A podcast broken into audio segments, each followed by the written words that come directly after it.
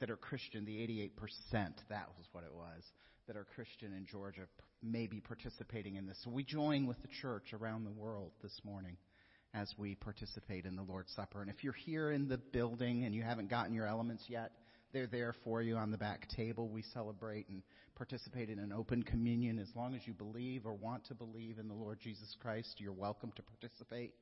If you're online and you don't have grape juice and bread at home and you'd like some for next week, let us know. We'll be glad to get it to you. Um, so, as we transition, let's pray.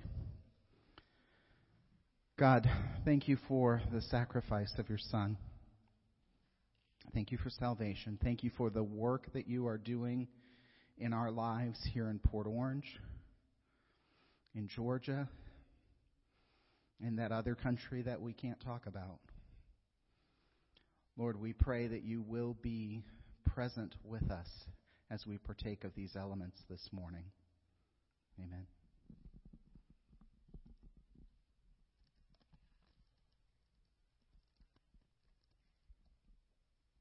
I don't know about you. I can't wait till we can do this not in little plastic cups.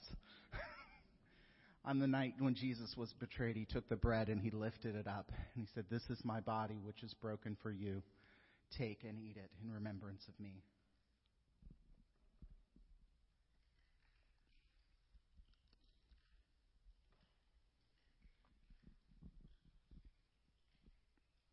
And then in the same way, he lifted the cup he said, This is my blood, which will be shed for you.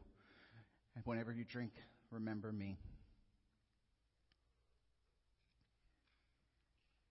Amen. Amen. Would you stand with me?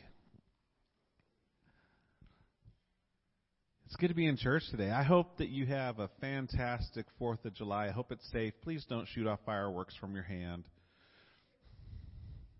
I just feel like someone needs to hear that, Justin. so please don't shoot off fireworks from your hand.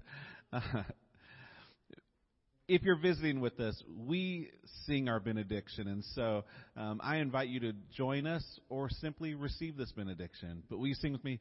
We sing Hallelujah, let your kingdom come in our hearts, in our homes let your will be done as we go in your name.